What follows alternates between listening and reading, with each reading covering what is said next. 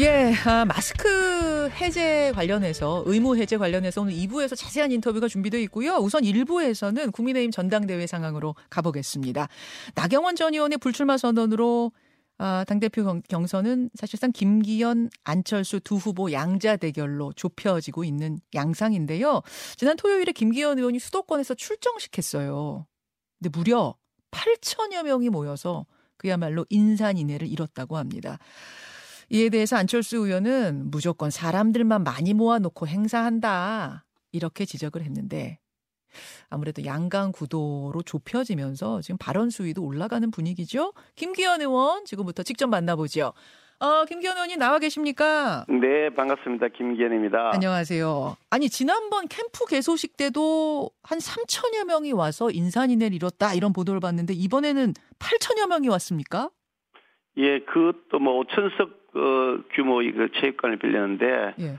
모자라서 바닥에도 깔고 또 바깥에 못 들어온 분도 계시고 했으니까 한 8천 명 정도 된, 되는 거고요. 어. 또 현역 의원들도 한 30명 가까이 오셨고 어. 또 수도권 지역 그러니까 주로 서울, 경기, 인천 지역 당 당협위원장들 음. 또한 뭐 40명 가까이 오셨더라고요. 그래서 네네. 합치면 한, 한 5, 60명 되는 많은 분들이 오셔서 김기현에 대한 응원을 보내주셔서 음. 굉장히 의미 있는 자리였고 특히 수도권 지역에서도 저 김기현에 대한 지지가 우리 당원들 사이에서는 압도적이다 하는 것을 재확인하는 자리였다고 생각합니다. 아, 장소가 수도권이었기 때문에 더 의미가 있다 그런 말씀이시네요. 참석하신 분들도 절대 다수가 수도권 분들이시죠. 예. 그러니까 서울, 경기, 인천 지역에서 주로 거의 대부분 오셨으니까요. 예. 근데 이제 안철수 의원은 이걸 놓고 무조건 사람들만 많이 모아놓고 행사하는 게 이번 전당대회 취지에 맞습니까? 정말 중요한 건 총선 비전 보여주는 겁니다. 이런 쓴소리 하셨더라고요. 어떻게 생각하세요?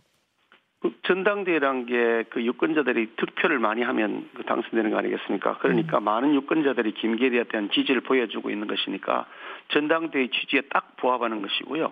어. 정말 중요한 것은 바로 그 총선이 이기는 총선을 이기는 것이 너무나 중요하다는 것을 많은 당원들이 알고 계시기 때문에 음. 수도권 지역을 중심으로 무려 8천 명이 모여서 김계리에 대한 응원을 보여주셨다. 음. 김기현이가 되면 내년 총선을 이길 것이다. 라고 하는 비전을 확실하게 인식하고 계신 거죠. 음. 그러니까 뭐 객관적인 사실에 의해서 다 드러나는 것인데 요즘 우리 안철수 후보께서는 이제 사사건건 자꾸 발목 잡기를 하시는 것 같다. 어.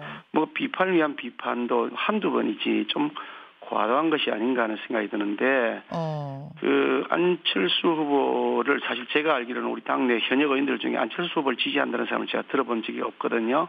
그렇습니까? 그래서 어떻게 해서 그렇게 본인의 그, 그 리더십에 대해서 우리 현역 의원들이 그렇게 지지하는 분이 없을까 음. 한번 본인 스스로 고민해 볼 필요가 있고요. 지금도 여전히 계속 비판을 위한 비판, 발목 잡기만 계속 한다 그러면 결코 성공적인 모습으로 당에 안착하기가 어려울 것이다. 어... 그런 말씀을 드리지 않을 수가 없네요. 아, 대표가 되고 안 되고를 떠나서 당에 안착? 뿌리 내리기가 어렵지 않겠느냐 이런 자세시면 그런 말씀이세요? 본인이 지금 하시고 있는 여러 가지 스탠스를 보면 과연 우리 당의 정통층을 정통 지지층에 대해서 과연 제대로 된 접근을 하고 계신지 아니 그 전당대회 사람들이 많이 전당대회라는 게 사람들이 많이 모여서 투표하는 거잖아요. 예. 사람들이 많이 모여서 김기현을 지지한다고 하는 것이 전당대회 취지 안 맞다 그러면 그러면 투표를 왜 하지? 뭐 이런 생각이 들지 않습니까? 어허. 좀 생뚱맞은 얘기를 하신다 이런 말씀이죠. 생뚱맞은. 아, 두 분이 지금 어, 이 설전이 오가는 걸 보면 야, 지금 경쟁이 정말 치열해졌구나 이런 느낌을 받, 받을 수가 있어요. 아니 경쟁이 치열해지고 그런 게 아니고요. 예, 예. 아니 그 가만히 있는데 자꾸 엉뚱한 말씀을 하시니까 나는 매일 하고 있는데 본인은 본인을 하시면 되지. 아 자꾸 건드려요, 안 의원님. 아 자꾸 그 발목 잡기만 하셔 가지고 그 어떻게 해서 그 리더십이 생기겠 습니까? 네, 많은 분들을 자신의 편으로 끌어들일 수 있는 리더십 그게 대표가 해야 될 역할인 거지 네. 자기 편 안 들어준다고 계속 딴지 걸었어야 되겠습니까? 어, 알겠습니다. 큰 변수였던 나경원 전 의원 거취가 이제 불출마로 정리되면서 나경원 전 의원 지지층이 어디론가 가야 하지 않겠습니까? 이 표심의 향방에 관심이 갈 수밖에 없는데 일단 리얼미터가 미디어 트리뷴 의뢰로 지난 25일, 26일 조사에서 27일 날 발표한 걸 보면은요. 이게 국민의힘 지지층 422명 대상인데 다자 대결에서 김기현 40, 안철수 33.9, 유승민 8.8. 물론 1위 김기현, 2위 안철수 순입니다만 안 의원의 상승폭이 그 전주 대비해서 한 16.7%포인트가 되더라고요. 나경원 전 의원 표가 상당수 안철수 의원 쪽으로 간 거 아니냐 이런 분석이 나오던데 어떻게 보세요? 방금 말씀하신 그 여론조사도 뭐 다자 구도에서도 제가 1등이고 양자 대결에서는 좀 더 큰 차이로 제가 1등이었기 때문에 예. 뭐그 여론조사를 다 그대로 반영한다 하더라도 제가 이기는 것으로 나오는 것이어서 뭐 큰 변화가 있다고 하기는 어렵고요. 어. 다만 이제 그 나경원 전 대표의 불출마 선언 이후에 나, 안철수 후보에 대한 지지율이 좀 올라간 것이 사실이긴 합니다만 또 그 뭐 그렇다고 하더라도 정통 보수 지지층들은 여전히 저 김기현에 대한 지지를 확고하게 보여주고 계시기 때문에 그래서 이기는데 문제가 없다는 것을 그 여론조사에서도 그대로 음. 보여주고 있다 이렇게 저는 생각합니다. 아 이기는데 문제가 없다 정도입니까? 아니면 1차에서 끝낼 수 있다. 즉 과반 득표 가능하다로 보세요? 뭐 지금 목표는 당연히 1차에서 과반을 얻어서 결선 투표 없이 끝을 내는 것을 지금 목표로 삼고 있고 그 목표를 향해 지금 열심히 나아가고 있는데 예. 저는 그 목표가 달성될 수 있을 것이다 그렇게 확신하고 있습니다. 될 수 있을 것이다.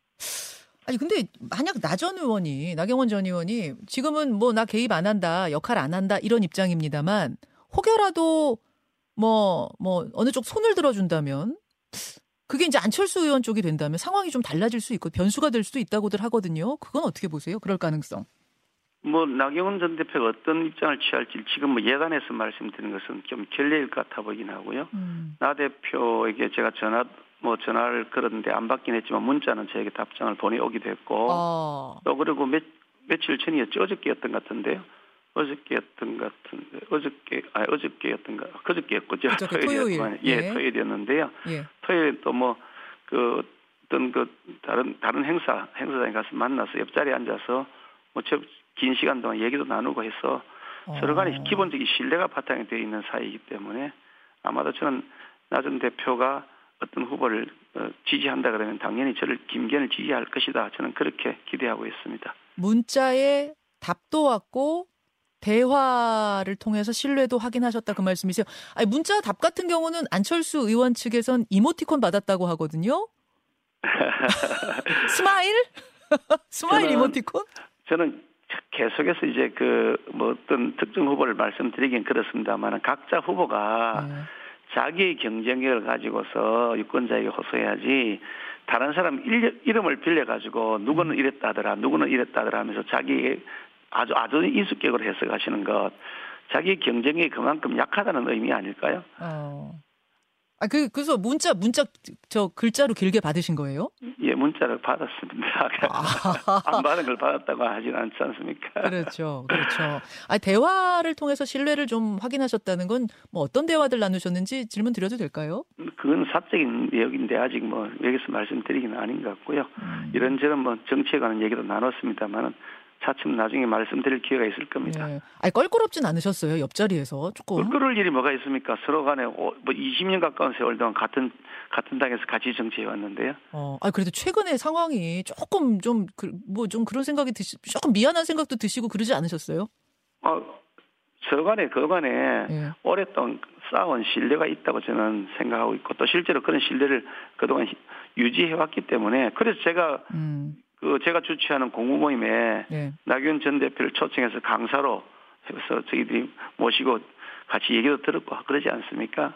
그런 어. 신뢰관계가 기본이, 기본이 되어 있으니까 그런 거죠. 아, 아, 나경원 전 의원이 그 공부 모임에서 강연도 하셨었어요? 예, 그랬죠. 제가 아. 주최하는 공모임이 있는데요. 예. 그, 그게 오셔가지고 한 예. 40분 동안 스피치 하시고 또 한, 한 시간 가까운 시간 동안 또 상호 토론도 하고 그렇게 했죠. 김기현 의원에 대한 서운함, 섭섭함은 남아있지 않다. 최소한 그건 확인했다. 이 말씀이세요.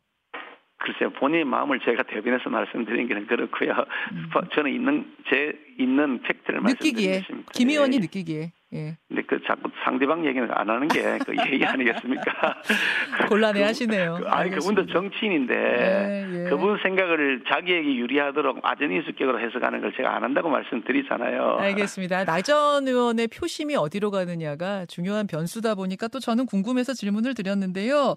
그나저나 김기현 의원님, 그 요즘에 굉장히 활발하게 어 여기저기 사람들 만나고 어 홍보도 하시고 어, 홍보 운동을 하고 계시는데 지난주에 사진 한 장 올라온 게 SNS에서 화제가 됐어요. 대구 선수 김연경 선수하고 가수 남진 씨하고 함께 찍은 바로 요 사진. 이거 함께 식사를 하신 건가 봐요. 어, 식사 자리에 있는데요. 제가 식사가 또 겹쳐 있어서 예. 식사는 또 다른 자리에 가서 하고요. 아, 식사는 다른 자리에서 하시고? 요즘 저녁에도 두 탕, 세 탕씩 뛰고 그렇게 하니까. 맞아요, 예. 그 자리에서는 식사를 못하고 다른 자리에서 식사를 했고요. 식사 자리에 초대를 받아서 갔고요. 음. 갈때 아마 김인경 선수하고 또 우리 그 남진 가수가 오실 거라고 얘기 듣고 갔는데요. 거기 와 계시더라고요. 가서 그래서 어. 인사 나누고 저를 응원한다면 그 사진도 찍어주시고 또뭐 꽃도 꽃도 준비해놨다 저한테 선물로 주시더라고요. 그래서 아. 저도 굉장히 고마웠죠. 아, 그러니까 김연경 선수하고 원래 아시던 사이세요, 그러면? 원래 아는 사이는 아니었고요. 예. 그 원래 그 저기 김연경 선수가 가지고 있는 여러 가지 그 리더십 중에 음. 그 자기 조직원들 그러니까 그 팀의 구성원들 선수들 한 명한 한 명을 다독여주고 격려해주고 좀 못하더라도 다시 또 부추겨주고 하면서 네. 자발적으로 리더십을 그 발휘했던 자발적으로 적극적으로 음. 활동하도록 경기에 임하도록 리더십을 발휘했던 그런 것이 제가 말하고 있는 그런 그 연대와 포용, 음. 당평 그거하고 굉장히 어울린다 그런 생각을 평소에 늘 예, 했거든요. 예, 예, 마침 또 그날 그 자리에서 뵀는데 예. 김견에 대한 응원을 보내주셔서 제가 아주 감사하게 생각하고 음, 있죠. 예. 아 근데 그 뒤에 이제 김연경 선수 향해서 악성 댓글이 쏟아지고 있다 이런 뉴스 보셨을 거예요. 괜히 조금 마음이 안 좋으셨을 것 같은데. 그렇지 않아도 저도 예. 그 기사를 보고서 마음이 조금 그 미안했었는데 예. 그 본인 본인 입장에서는 조금 사실 좀 억울하겠죠. 아니 그 음. 정치인도 아니고 그냥 그 음. 누구든지 국민은 아무나 자신의 그 정치적 의사를 표현할 수 있는데 네. 마치 정치인인 것처럼 돼서 상대 진영으로부터 공격을 받게 되니까 음. 그건 영전 바람직하지 않은 문화라는 생각이 들고요. 음. 그 사실 문재인 대통령 때 저는 굉장히 그 아픈 그 말을 하신 것을 기억하고 있는데 악플을 양념 정도로 생각하라고 했던 그 말씀을 하셨어요. 어. 그러니까 아무리 그래도 그렇지 사회 최고 지도자가 이 악플에 대해서 그냥 양념 정도로 생각하라고 말씀하신다는 것이 과연 적절한 것이냐. 음. 결국 그런 문화가 우리 사회에 팽배한다 그러면 어떻게 우리 사회가 표현의 자유와 정치 참여의 자유가 확보가 되겠느냐 하는 생각이 들어서 이제 좀 비정상 사회에서 벗어나서 정상 사회로 돌아갔으면 좋겠습니다. 음, 마음이 좀 아프고 미안하셨다. 아니 저기 이게 김연경 선수한테 사진 올릴 거라고 다 얘기를 하고 올리신 거였던 건가요? 네, 뭐 양해를 받고 올렸지 그냥 아, 올렸겠습니까? 아, 다 오케이 받고 올리셨다. 알겠습니다, 알겠습니다. 지난 토요일에 이재명 대표 검찰 조사 과정 온 국민이 관심 있게 봤는데 아, 12시간 반 조사받고 나오면서 검사 독재 정권이 수사 아닌 정치하고 있다. 조작하고 있다 이런 발언했습니다. 어떻게 들으셨나요? 전 그 말은 막다른 골목에 들어선 마지막 몸부림 같다 그런 생각이 들었고요. 제가 여러 차례 누적적으로 말씀드립니다만은 진실을 이기는 권력은 없습니다. 어떤 권력도 진실을 숨기고 은폐할 수는 없습니다. 5년 전에 있었던 울산시장 선거 공작 사건도 마찬가지인데요. 청와대가 총출동하고 경찰이 총출동하고 행정부처까지 총 출동 출동을 해서 김기현 죽이게 하고 그래서 민주당 어, 시장 그러니까 문재인 대통령이 30년 지기 친구 당선시키기 위해서 했지만 음. 일시적으로 그래서 진실이 숨겨지는 것 같았지만 결국은 그 진실이 밝혀져서 공작 수사의 그리고 이 공작 선거의 그런 음. 어, 이 모습이 그 시커먼 몸통들이 다 지금 드러나고 있다. 이미 그 재판에 넘어가 있지 않습니까? 음. 그렇게 권력을 가지고서 진실을 은폐하거나 허위 사실을 관철시키려 하다가는 더 큰 낭패에 직면할 것이라는 말씀을 드리고요. 어. 지금 미, 이재명 민주당 대표가 하고 있는 모습을 민주당이 계속 저렇게 호위무사처럼 어, 옆에서 감싸고 뭐 그렇게 한다고 하면 부패 궤변 정당이 되게 될 것이다. 그 어. 말씀을 드리지 않을 수가 없습니다. 총선에도 영향을 줄 거라고 보십니까? 저는 그 이재명 대표가 무죄면 아마 우리 대한민국에 있는 교도소에 남아 있을 죄수가 없을 것 같은 생각이 드는데요. 아, 알겠습니다. 아, 이재명 대표에 대한 이야기. 뭐 2부에선 또 민주당 쪽 이야기를 좀 들어보도록 하고요. 최근에 어떤 이야기가 나오냐면 윤석열 대통령이 이명박 전 대통령에게 전화를 해서 UAE 순방 성과를 설명했다. 이런 뉴스가 나왔습니다. 이명박 전 대통령 MB를 이란의 특사로 파견하는 방안이 여권 인사들 사이에 아이디어 차원에서 나오는 모양이에요. 물론 야권에선 반대하고 있고요. 김 의원님은 어떻게 보십니까? 뭐 제가 제안한 것은 아닙니다만 그 제안이 굉장히 저는 설득이 설득력이 있다 이렇게 생각을 하고요. 어.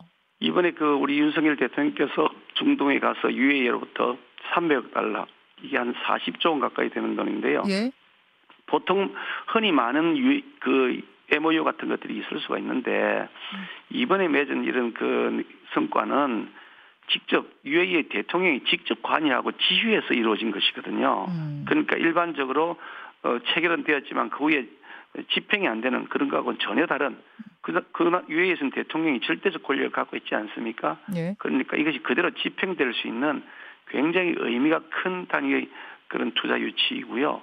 음. 그래서 그 성과를 계속 더 확대해 나가야 된다는 생각을 저는 하고 있습니다. 예, 그 전 대통령 MB MB가 그 역할을 하는 것도 맞다고 보세요? 그러니까 MB 대통령 사실 이게 어떻게 시작된 거냐면 예, 예 20초 남았습니다. 그 2018년인가 그때 그 2016년인 것 같은데요. MB 대통령 시절에 바라카 원전을 우리가 수주를 예. 했습니다. 유에로부터 그렇죠. 그때 그 MB 대통령이 큰 역할을 했고 그 친분이 계속 남아 있어서 이어지고 있는 것이거든요. 어. 그 신뢰를 바탕에 가지고 있는 우리 이명박 대통령께서 그 신뢰를 가지고서 더 큰 우리나라의 경제적 부를 창출할 수 있다. 저는 그렇게 생각합니다. 여기까지 오늘은 말씀 듣겠습니다. 김기현 의원님 고맙습니다. 네, 수고하셨습니다.